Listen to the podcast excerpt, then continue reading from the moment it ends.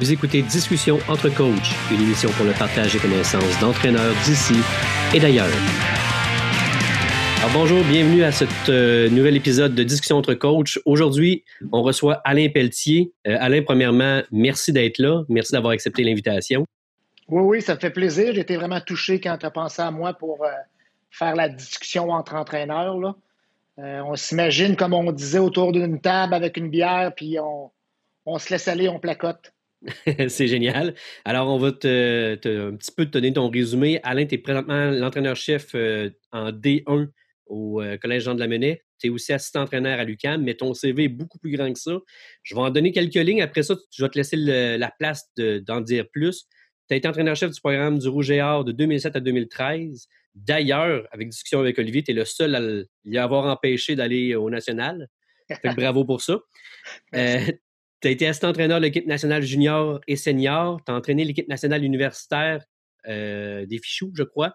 Entraîneur euh, des Lynx première et deuxième division. Des Titans de Limoilou en deuxième division, ça, je ne sais pas. Et j'en passe sûrement énormément.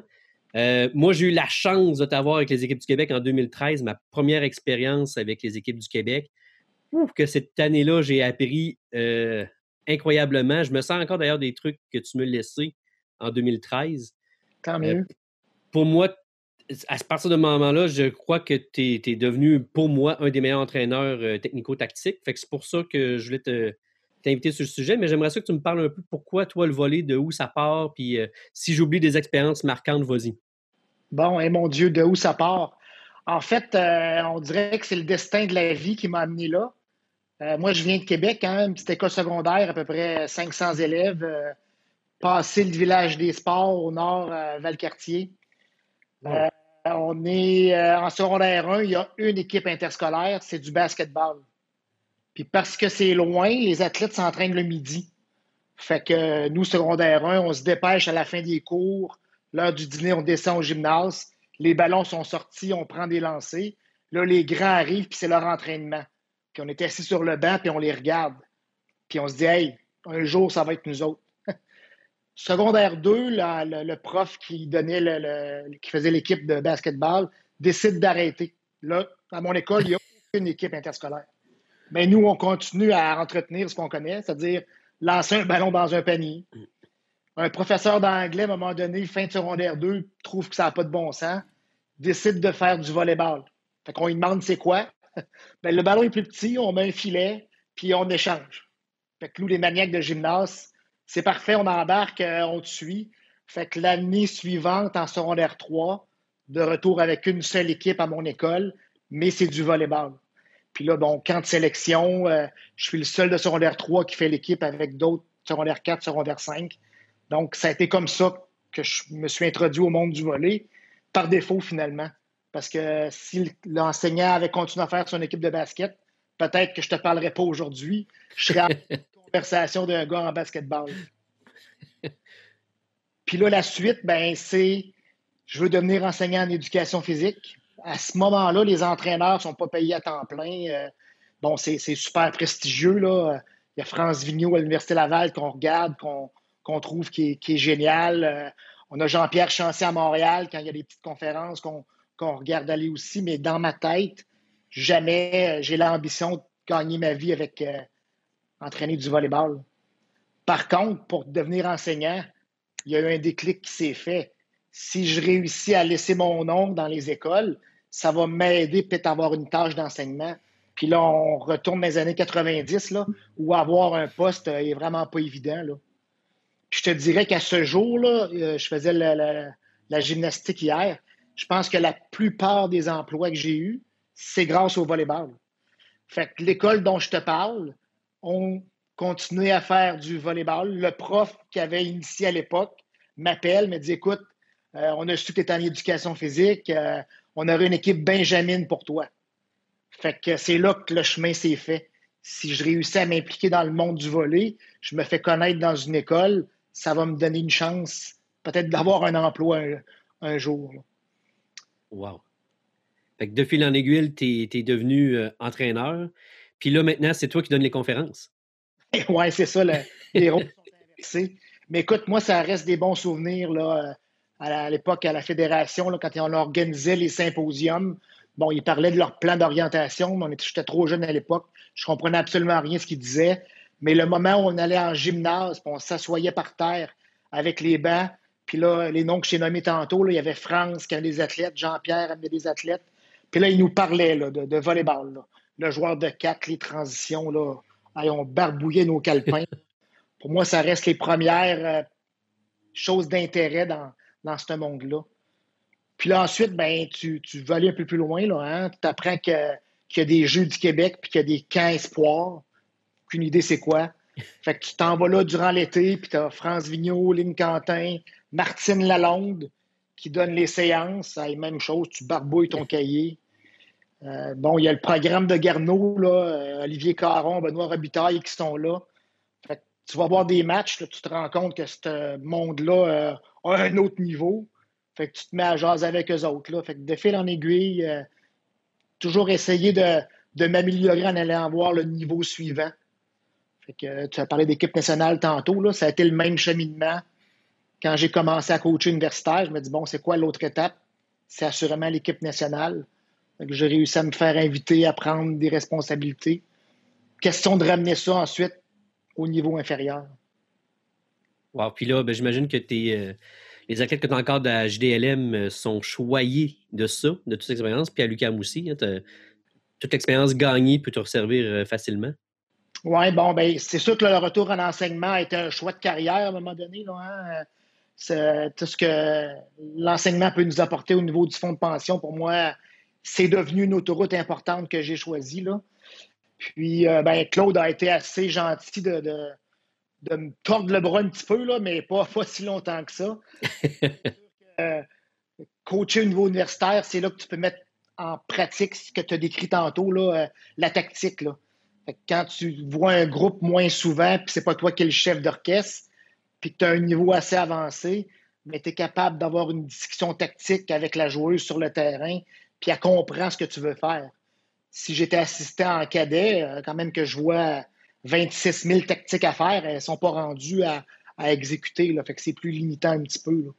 Mais euh, oui, là, je trouve que le, mariage de l'expérience des deux se font bien. Je continue à être l'ingénieur avec Jean Delaney en Division 1. Je peux donner un input avec Claude, avec Lucam euh, comme assistant.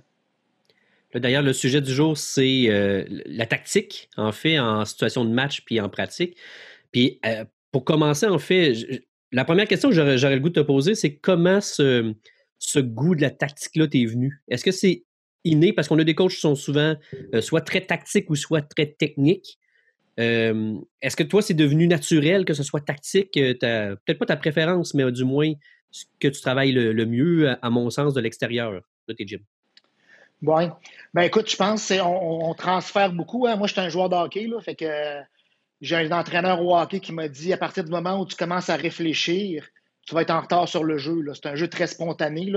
Puis le jeu est tellement rapide au hockey qu'il faut que tu, que tu files ce qui se passe, puis tu t'ajustes constamment. Là.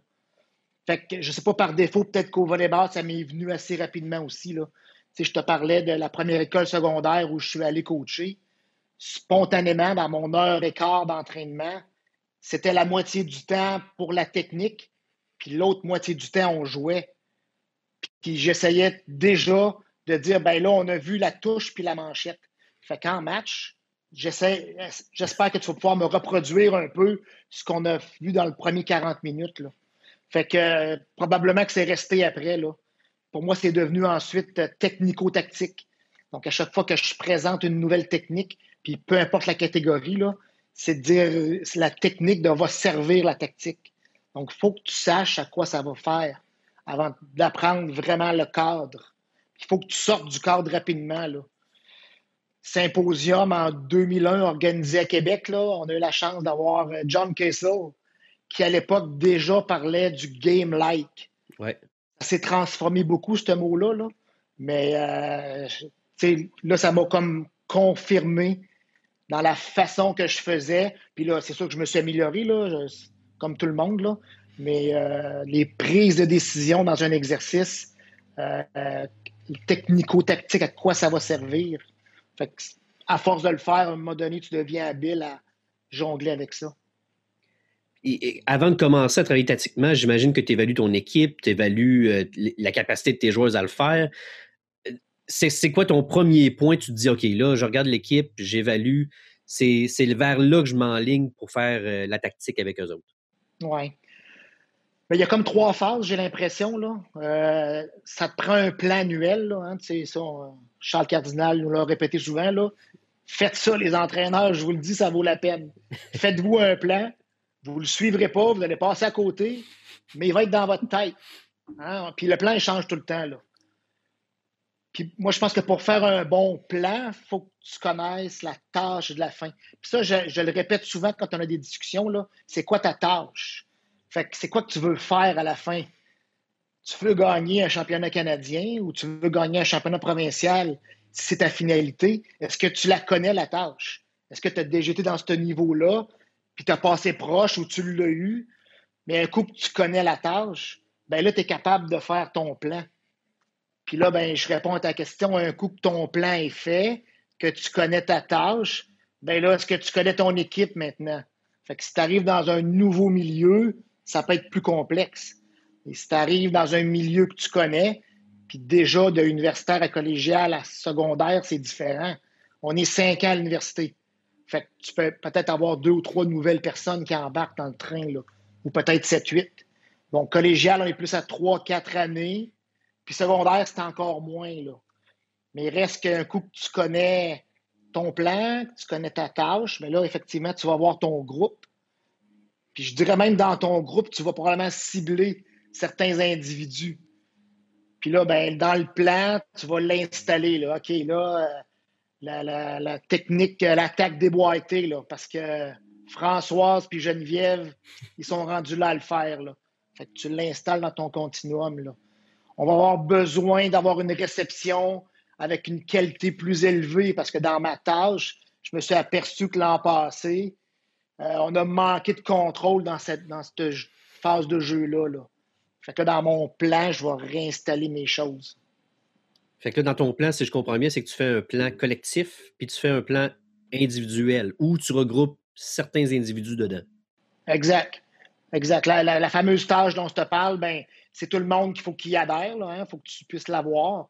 Mais dans cette grande tâche collective-là, tu as certains individus qui vont faire que tu vas pouvoir la réaliser. Là. Ça reste un sport de contrôle puis de puissance puis vouloir faire un point. Là. Puis c'est pas tout le monde qui vont te rendre le service euh, au niveau de ta tâche à, la fin. OK. Puis euh, j'imagine que la tactique aussi, as une tactique de match qui, qui, va rentrer à un moment donné pour préparer à gagner certains matchs. Est-ce que tu débutes avant en pratique? Est-ce que tu attends de voir l'équipe adverse? Comment tu prépares le tout? Bon, là, euh, je mets toujours mes deux chapeaux là, quand je réponds aux questions parce que coach universitaire, tu es à temps plein, euh, c'est une, façon de faire. Tu as, accès à du vidéo, tu, ne fais que ça, là, préparer l'entraînement, préparer le plan, changer le plan, puis préparer un match de fin de semaine. c'est quelque chose de différent que l'entraîneur juvénile qui a un autre emploi, qui des fois n'a pas le temps de faire sa pratique. De là, le plan devient super important. Mais euh, je te dirais que cette année où j'ai été l'ingénieur de mon équipe juvénile D1, puis ça fait deux années qu'on joue dans la ligue, ben, je le fais en deux parties. Dans le sens que la première partie de l'année, peut-être les deux premiers tournois, ben, je suis plus focusé sur mon côté.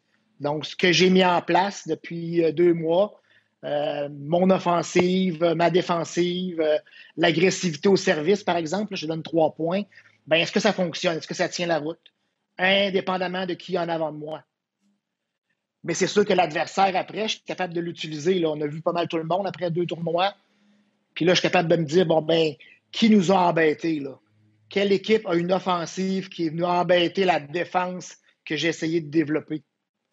Quelle équipe en défense est venue m'embêter quand j'ai essayé de rouler euh, mon attaque plus rapide en 4 ou euh, ma balle 31 avec mon joueur de centre?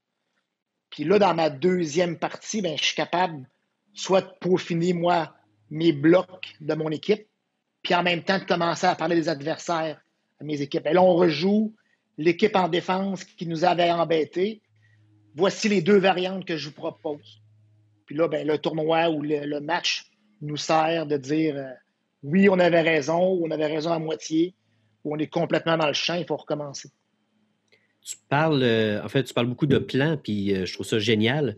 Est-ce que, parce que je pense que tu es un des entraîneurs en juvénile qui doit faire le plus de vidéos, tu as toujours ton iPad de brancher quelque part. quand, je le vois installé.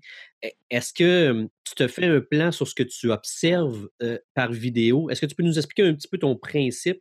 Là, tu nous parles d'évaluer ton côté, mais comment toi tu le fais? Bon, je pense que la vidéo dans ma vie, là, puis là, je remonte encore au temps où j'étais à temps plein, c'est ce qui m'a permis de, de, mieux décortiquer l'adversaire. Parce que là, tu fais on, off, on, off, play, avance, recule. Fait qu'à force de regarder des vidéos, de, regarder des réactions de l'adversaire, je trouve que c'est là que mon œil d'entraîneur s'est le plus développé.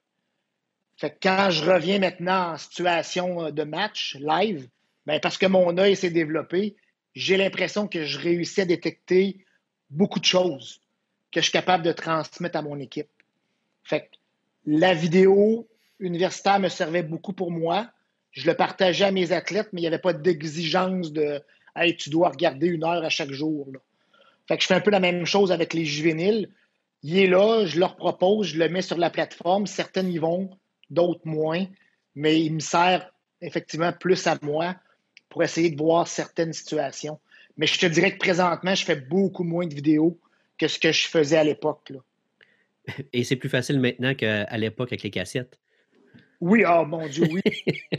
ailleurs, là. Complètement ailleurs, là. Puis dans tes vidéos que tu utilises pour euh, placer la tactique que tu veux faire, est-ce que tu prends des statistiques? Euh, j'ai essayé. Les stats, euh, je les prends live durant le match. Puis ça, ça, me sert aussi d'outil de, de mesure. Tu sais, je te parlais tantôt, notre attaque, notre défense, notre réception. Fait que je le fais prendre par les athlètes sur le banc. Ça me sert d'outil de mesure. Puis là, euh, les dernières plateformes, là, les Huddle de ce monde, euh, avec euh, tout ce qu'il y a sur iPad, là, ils, essaient de se communiquer. Mais j'ai abandonné le projet parce que là, il fallait que la petite fille avec l'iPad appuie sur la réception pratiquement en même temps ou avec un délai que tu pouvais installer de trois secondes.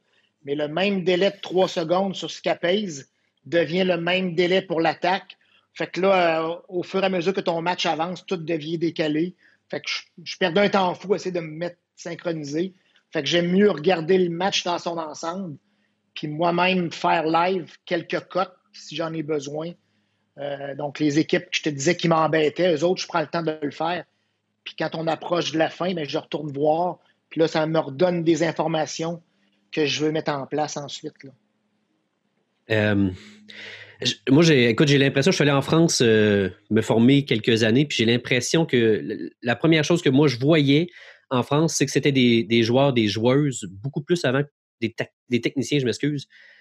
J'ai l'impression qu'au Québec, on a fait l'inverse. On était très technique, mais on oubliait cet esprit-là de jeu.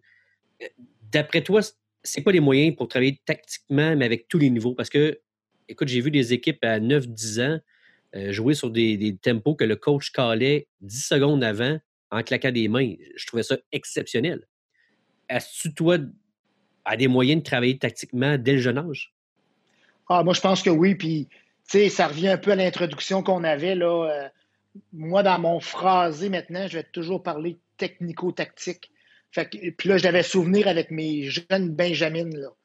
Déjà, quand je leur lançais un ballon pour le traverser de l'autre côté, on disait qu'on menaçait l'adversaire, on menaçait le camp adverse. Puis là, ben, dans cette menace de camp-là, ben, il peut y avoir une progression. Là. Euh, probablement qu'elles vont toutes commencer avec une manchette de côté. Hein? C'est probablement l'action la plus facile. Puis là, on leur disait, ben, tu pourrais peut-être faire une touche vers l'adversaire. Le ballon est touché un peu plus haut, fait que tu vas leur enlever du temps. Tu pourrais peut-être t'installer puis te faire une espèce de service comme on a vu, là, deux pratiques. Là. le ballon va venir un peu plus vite. Puis peut-être qu'on va pouvoir même sauter éventuellement. Là. Fait que, dans cette progression-là dont je te parle, on parle de fille de 12 ans, là, puis je me souviens qu'un coup qu'on a vu toutes les quatre phases, je leur disais maintenant, tu décides. Est-ce que tu veux faire la manchette de côté, la touche en avant, la balle enroulée ou la balle sautée? C'est toi qui vas décider. Puis le but, c'est toujours la même chose menacer l'adversaire. Puis, ça, ils ont faim de ça. Là. Puis là, ils se rendent compte qu'il manque souvent. Bon, OK, fait que ce geste-là, pour toi, n'est peut-être pas le bon, l'attaque enroulée. Continue à faire ta touche de l'autre côté, tu te positionnes bien en dessous du ballon. Fait que tu es rendu là. Je leur parle beaucoup là, de coût-bénéfice. C'est un autre mot-clé que j'utilise souvent. Là. Fait que qu'est-ce que tu me coûtes pour qu'est-ce que tu me donnes? Fait que là, dans l'exemple dont je te donne, l'attaque enroulée, tu nous coûtes cher, hein? T'en mets 8 dans le filet, puis t'en passes 2 de l'autre côté. Tandis que quand tu fais ta touche de l'autre côté, ben, tu es à 7 sur 10. Fait que là, c'est payant, là. Fait que dans ta dizaine d'actions, quand tu auras atteint, admettons, 7 euh, fois de l'autre côté en touche, ben là, si tu ton, ton attaque enroulée puis tu la manques, ben on est quand même à 7 sur 10. Fait que ton coût est intéressant. Puis ça, ils, comprennent ça super rapidement. Là. Ils n'aiment pas ça faire des erreurs, c'est évident. Là. Mais quand ils comprennent qu'ils sont maîtres de choisir la technique pour rendre la tactique, donc la menace, puis qu'il y a un coût là-dedans, hein, gérer les erreurs ou coût-bénéfice, j'aime mieux ces mots-là, ben, ils, pédalent là-dedans, là, puis ils sont super bonnes. Ben, c'est des mots que tu utilisais déjà en 2013 que j'ai réutilisé euh, longtemps, en fait, qu'au-bénéfice. Euh, je trouve ça le fun parce que là, tu, sais, tu parles d'imposer, pas d'imposer, je m'excuse, de montrer un geste technique, en fait, de tous les montrer, après ça, de les laisser choisir tactiquement quel est le meilleur pour eux. Euh, ça, je trouve ça génial. Puis pour les Benjamins, j'imagine que ça leur parle énormément. Ah oui, c'est sûr. Hein? à l'époque, on les mettait à genoux puis ils faisaient des manchettes au mur pendant une heure et quart. Puis ça fonctionne pour les filles, là, hein, parce que les filles sont très rigoureuses, très concentrées, très à la tâche. Euh, l'école est faite pour des filles. Là. Fait que, tu sais, ce modèle-là fonctionnait. Mais là, aussitôt que tu arrivais en situation de match, puis tu avais quelqu'un qui te lançait des ballons partout, ben, il n'y avait pas de prise de décision. Fait que ta manchette au mur à quatre pattes, là, euh, elle ne tenait pas la route. Là. Puis tu as l'impression que tu étais un bon entraîneur quand tu contrôles exactement la manchette au mur puis le nombre ils vont devenir bonnes très rapidement. Là. Mais aussitôt que tu mets ça dans le contexte, tu as perdu une heure de ta vie à faire ça. Je pense qu'il faut que tu le fasses un petit peu, là. mais il faut vite le lancer dans le contexte. Il faut vite que les prises de décision soient là, soient présentes. Puis on peut les fabriquer, les prises de décision. Là. Je pense que c'est là le transfert qu'on doit faire comme entraîneur. Pas sentir qu'on est inutile, parce qu'on a l'impression de plus coacher un entraînement à bloc fermé qu'un entraînement ouvert.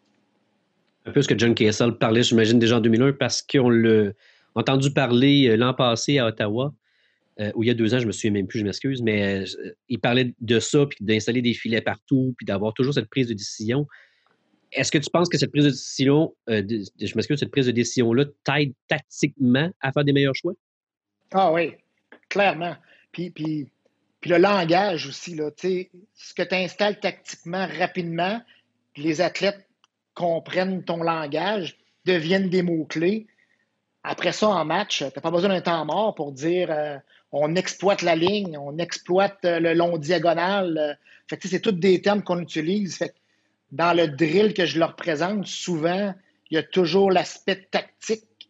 Puis là, on vient l'envelopper avec la technique, si tu veux. Puis après ça, quand tu es en, situation de coaching, ben l'information se transfère beaucoup plus facilement. Là.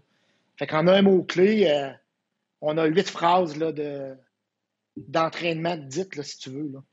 Je me souviens, euh, en 2013, avec toi, tu, euh, tu t'avais dit aux filles, dès que la passeuse se fait attaquer, vous devez attaquer la passeuse adverse.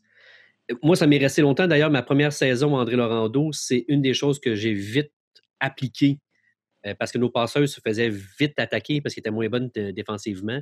je disais aux filles, ben, tu l'envoies sa passeuse. Même si c'est en avant, tu fais une action qui va aider à.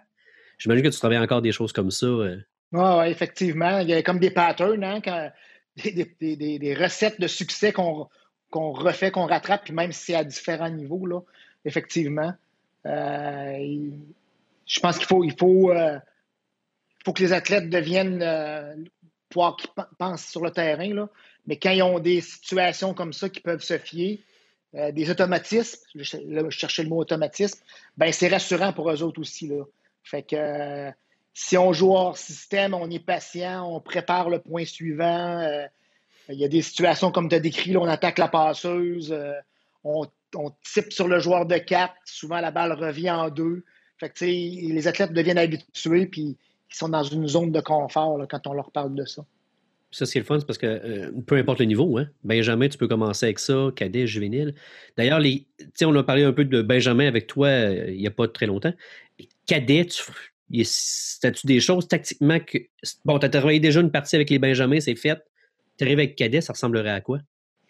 Oui, tu vois, j'ai réfléchi un peu à l'évolution, c'est sûr, là. Euh, faut que tu connaisses ton équipe un petit peu, puis la tâche, comme je disais au début, là. Mais en, mais en cadet, ma, ma tactique puis là, je me rappelais les équipes que j'avais à Durocher, qui étaient plus dans ce dans niveau-là. Ce que je leur demandais beaucoup, c'est d'essayer d'identifier euh, des défenses adverses. Donc, un coup qu'on a joué 4-5 points, euh, puis là, on a des termes, là, puis euh, c'est probablement les mêmes. Est-ce qu'ils jouent type? Est-ce qu'ils jouent bidig? Est-ce qu'ils jouent dig?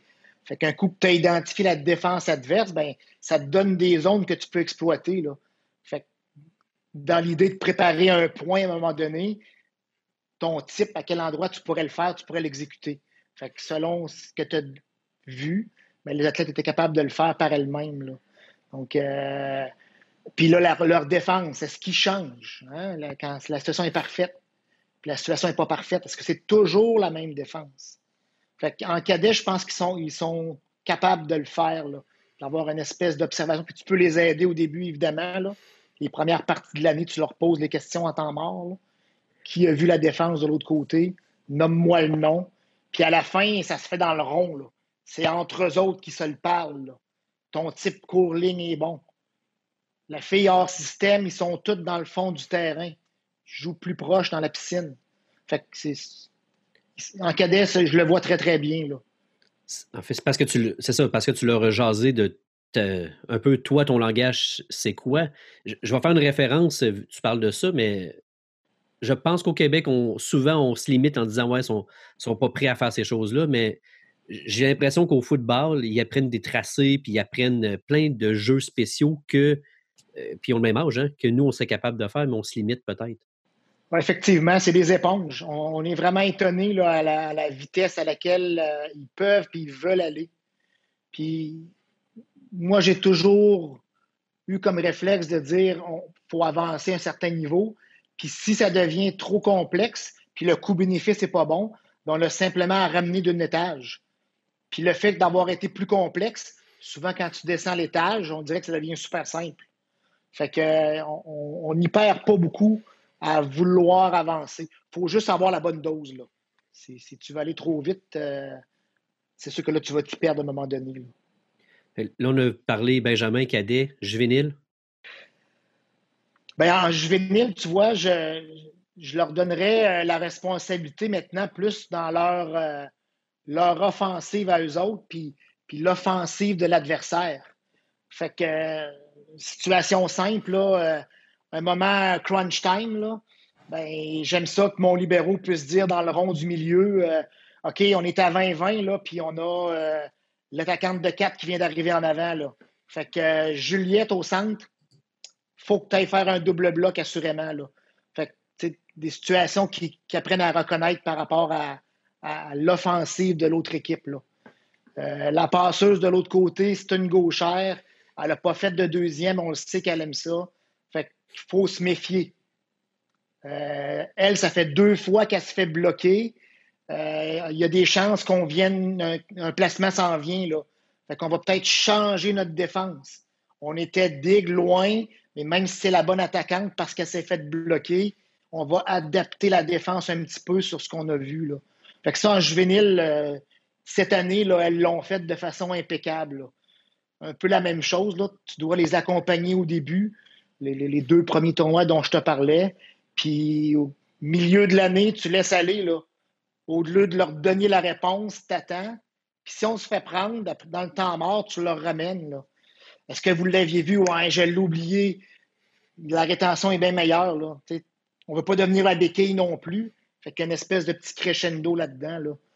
Mais en juvénile, prendre des décisions sur mon attaque face à la défense, puis ma défense face à l'attaque adverse, dans les grandes tendances, évidemment. Là. Fait que ça prend beaucoup, en fait, de la vidéo qu'on en parlait tantôt, parce qu'il faut que tu apprennes le pattern des joueurs en avant de toi. Tu sais qu'à 17-17, ils viennent prendre un temps mort, la fille va typer. C'est un pattern récurrent. Oui. Ben, c'est souvent des, choses qu'on voit après l'athlète s'est fait bloquer. Ben là, ils deviennent un peu frileux, ils vont faire un placement. Là. Fait que ça, elles le savent aussi parce qu'elles ont été dans la même situation. Puis là, on essaie de déconstruire ça. Si tu t'es fait bloquer une fois, fais pas l'erreur de toi faire un placement tout de suite après. Là. Parce que toi, tu sais que tu voles cette situation-là chez l'adversaire. Fait que là, il y a comme une spirale ensuite qui s'installe.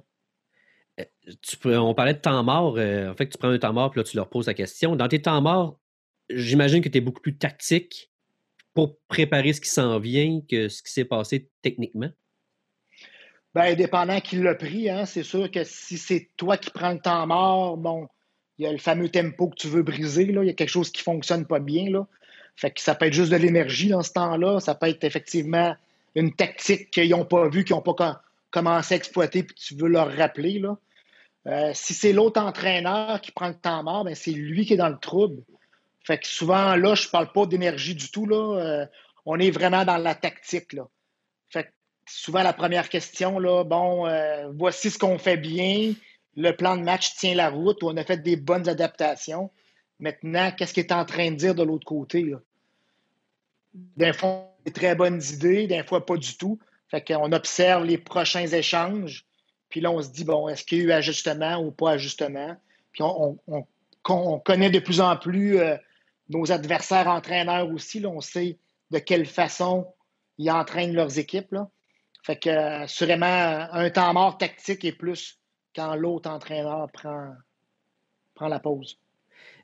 D'ailleurs, tactiquement, pour un entraîneur, prendre un temps mort, c'est assez important. Est-ce que tu as des points, toi, euh, clés que tu peux donner à d'autres entraîneurs, dire, OK, tu pourrais prendre un temps mort pour telle raison, telle raison, ou comment tu vois ça? Bien, c'est beaucoup du feeling, là.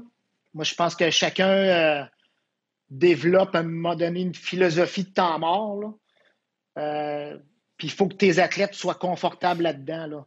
Dans le sens que si tu prends un temps mort à chaque fois que ça va pas bien, ils vont se retourner vers toi rapidement. Là. Fait que c'est à éviter. Là. C'est comme si tu t'assois à chaque fois que ça va pas bien, que tu es toujours debout, ben c'est un comportement à éviter. Là. Fait qu'il il faut, faut que tu joues avec ça, avec ces, ces fluctuations du match-là. Là. Fait mais dans un temps mort, par exemple, j'aime ça être structuré. Là. Fait que quand ils s'en viennent, je les laisse s'approcher. Souvent, je leur dis c'est votre 15 secondes de gorgée d'eau. Euh, faites-vous des clins d'œil, prenez une bonne respiration, évacuez un petit peu. Puis là, ben, je rentre. Puis là, ben, selon, comme je te disais tantôt, qui l'a pris? Euh, quelques directions, beaucoup de questions. Puis euh, confiance à la fin du 5 secondes. Là.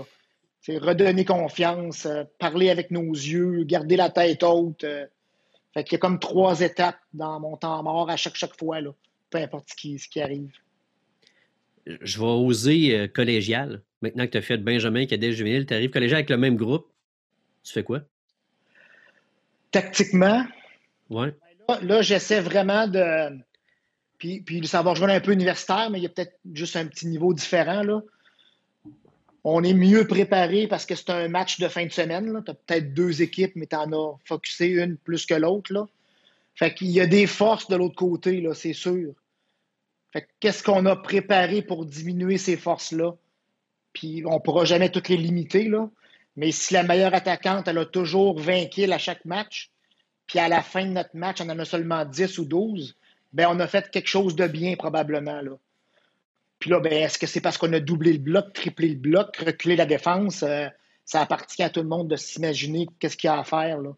Fait qu'on essaie de ralentir les forces de l'adversaire. Puis là, on imagine que les autres font la même chose. Fait que soit qu'on qu'on change des forces qu'on a ou qu'on cache. Hein, ça, m'est arrivé là, à l'époque universitaire, on était quatre équipes. Là. Je peux te dire qu'on se voyait souvent puis qu'on se connaissait par cœur. Puis on arrivait durant les séries, on faisait un 2-3 contre la même équipe sur trois jours. Fait qu'on n'avait pas le choix. on se le disait après. Là. Euh, écoute, ça, je l'ai gardé, ça, je l'ai caché.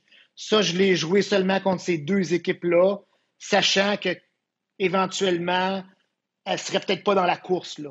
Fait que euh, trouver dans le fond tes forces à toi face à des équipes. On joue contre une grande équipe, c'est peut-être le temps d'essayer de voir si notre wipe à l'attaque fonctionne.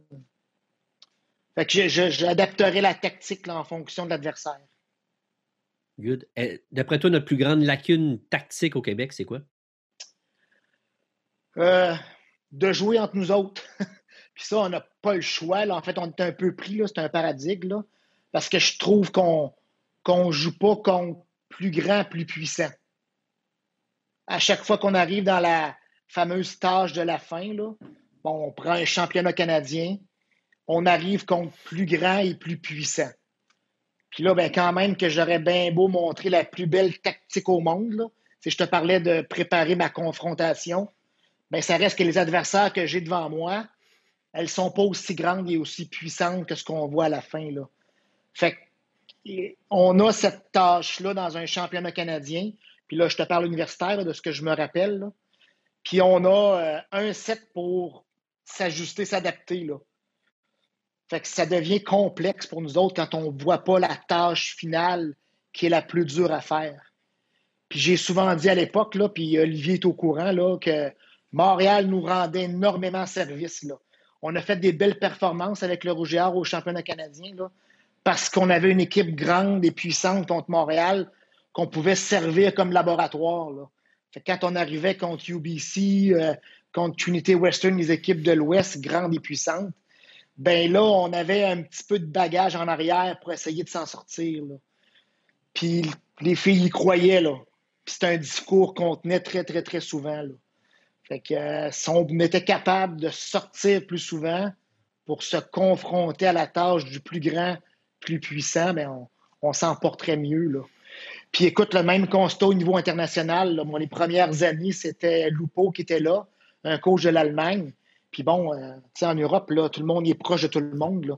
Fait peuvent jouer euh, facilement euh, plein d'équipes. Puis quand il s'est rendu compte en arrivant au Canada qu'on n'avait pas de budget, qu'on avait de la difficulté à aller rencontrer les autres équipes, ben, tu cause à effet pour lui. Il n'était pas étonné qu'on ne contrôle pas assez bien le ballon contre le Brésil qui sert toujours à 200 000 à l'heure. Qu'on ne soit pas capable de passer les blocs de Cuba qui sont extrêmement hautes, puis à 3 mètres, 3 mètres 15, là, parce que là, on a de l'ombre au-dessus de notre attaque à chaque fois. Là.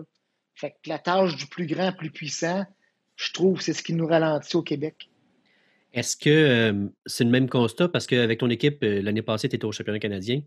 Est-ce que c'est un peu le même constat? Parce que je crois, en fait, euh, évaluer vite de même, là, puis je l'ai dit dans les autres émissions, je pense qu'on joue très lentement au Québec versus les équipes qu'on voit au niveau national. Est-ce que c'est le même constat pour toi? Ah, effectivement. L'année passée, bon, en 17 ans, c'était mon équipe scolaire qui était très talentueuse. Euh, puis bon, on, se confronte contre des clubs qui est un autre paire de manches là, qui peuvent avoir, eux autres, bon, une tranche d'athlètes peut-être d'un niveau supérieur, puis un nombre d'heures aussi au niveau supérieur. mais reste que la crise de temps nous fait souffrir énormément. Là. Fait que leur contrôle est, plus élevé. Fait qu'ils sont plus souvent en système. Donc, on a à se défendre trop souvent par rapport à ce qu'on connaissait au Québec, où, euh, admettons, trois fois sur cinq sont en système. Fait que tu as deux balles sur cinq où tu peux relaxer. Là. Ils vont te donner une balle facile, tu vas construire avec ça. Mais quand tu arrives contre des équipes de l'Ontario, c'est neuf fois sur dix là, où ils te la mettent de la pression. Là. Fait que notre défense n'est pas prête à subir ça. Là. Puis quand enfin on réussit à contrôler un peu dans la phase du service, ben eux autres, leur défense, ils l'ont vécu 9 fois sur 10. Là. Fait qu'il faut que tu travailles encore plus fort pour trouver la faille, pour mettre le ballon à bonne place. Fait que tu sais, c'est un, jeu de, cause à effet. Là. Ça revient à ta question précédente. Là. Euh, le grain puissant, ben, avec nos équipes scolaires, quand on joue contre l'Ontario puis l'Alberta, on est deux, trois années en retard dans ce que je vois, moi. Là. Fait que notre équipe collégiale jouerait contre du 17 ans. Puis là, on aurait le même véhicule de pression offensive et défensive dont je viens de parler. Est-ce que tactiquement, tu vois des choses différentes entre le Québec puis le reste du Canada? Pas vraiment. Pas vraiment. On souhaite toute la même chose. Là. Euh, pas faire trop d'erreurs, euh, frapper dans les zones exploitables qu'on voit. Euh.